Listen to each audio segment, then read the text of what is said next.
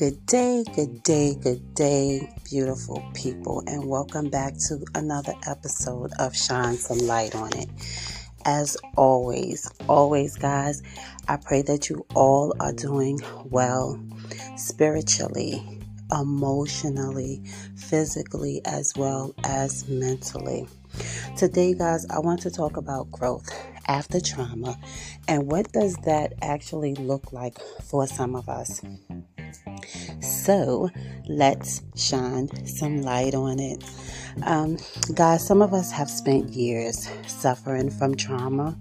Some call it silent suffering, but the truth is the trauma is loud and clear because even when we try to mask our pain, it shows up daily.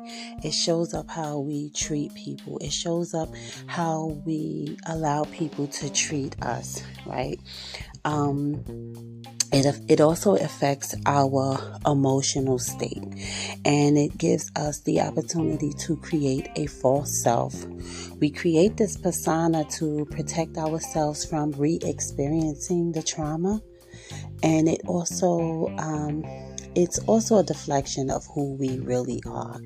This false self then creates a whole other issue of personality and narcissistic disorders, which is another episode in itself. But because of this stunted emotional growth, some of us reject love. We've destroyed relationships with family and friends and destroyed uh, relationships with our own children. Uh, we become un.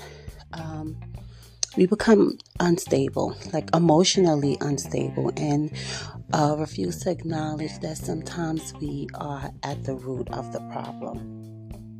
Like we created the issue, we're at the root of the issue.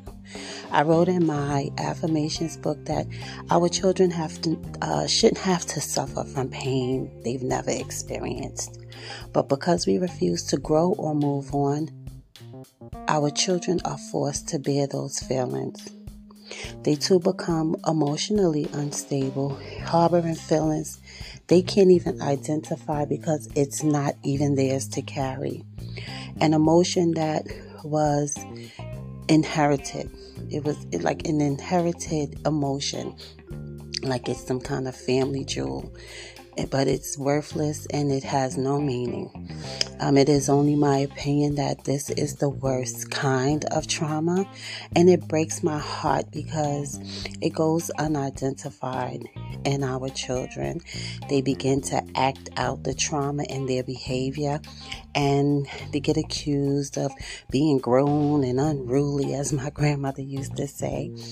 Um, but no one seems to understand where this behavior stems from. And you know what? If I had a dollar for every time I heard of a behavioral incident concerning a child in an emotionally unstable environment, I'd be a millionaire. And the interesting thing is that the scenarios are almost always identical. Um, the most saddening part about it is that the children don't have a clue what's happening to them and can't identify these feelings.